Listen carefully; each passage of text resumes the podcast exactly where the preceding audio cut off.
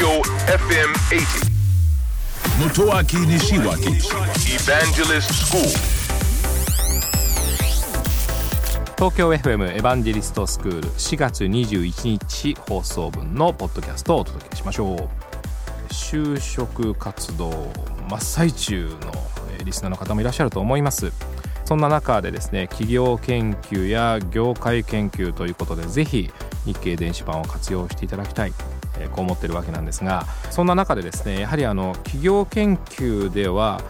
今時点の企業の研究をするということも大事なんですがその創業期ですよねこれも番組の中でもお伝えをしましたがどうしてその会社が作られたのかという背景を学ぶことってすごい大事なんですよね。でそれが社名に現れていたり創業期のさまざまな製品やサービスに現れていたりするわけなんですね。まあ私の勤めてる会社もやはり創業期に創業者が大変大きな取り組みやチャレンジをしているわけなんですね。それが企業の文化になっていますからぜひ、えーそういったところをまあ見ていただきたいと感じていただきたいと思ってるんですが IT 業界やっぱそういうの多いんですよね。でまあ例えば最近の話ですとね Facebook っていう社名がありますけど、まあ、あれそのままの通りで顔本ですから Facebook っていうのはその創業者であるザッカーバーグが当時の大学生の同級生っていうか女の子のですね顔とまあ名前をまあコレクションするのに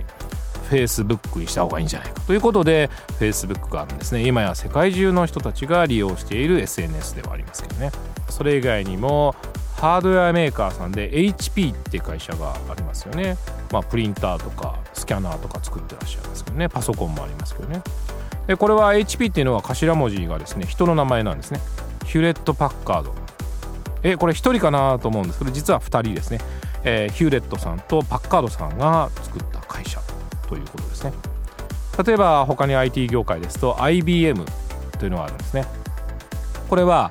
インターナショナルビジネスマシーンズの略なんですね。世界で共通のビジネスで使える機械を作ろうというこう意気込みがあるわけなんですね、えーですから当時のコンピューターつまり機械と言いましたけどコンピューターを世界標準にするんだというさまざまな世界標準の企画を彼らは一生懸命創業期に作っているんですよね。でその創業期に作られた企画に基づいて今世の中にあるコンピューターは動いている。これは現実なんですよね。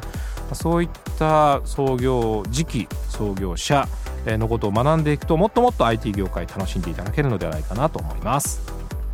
エヴァンジェリストスクールは東京 FM で毎週土曜深夜12時30分から乃木坂46の若月由美さんと一緒にお送りしています。IT についてとても分かりやすく楽しくお伝えをしておりますのでえぜひオンエアの方チェックしてください。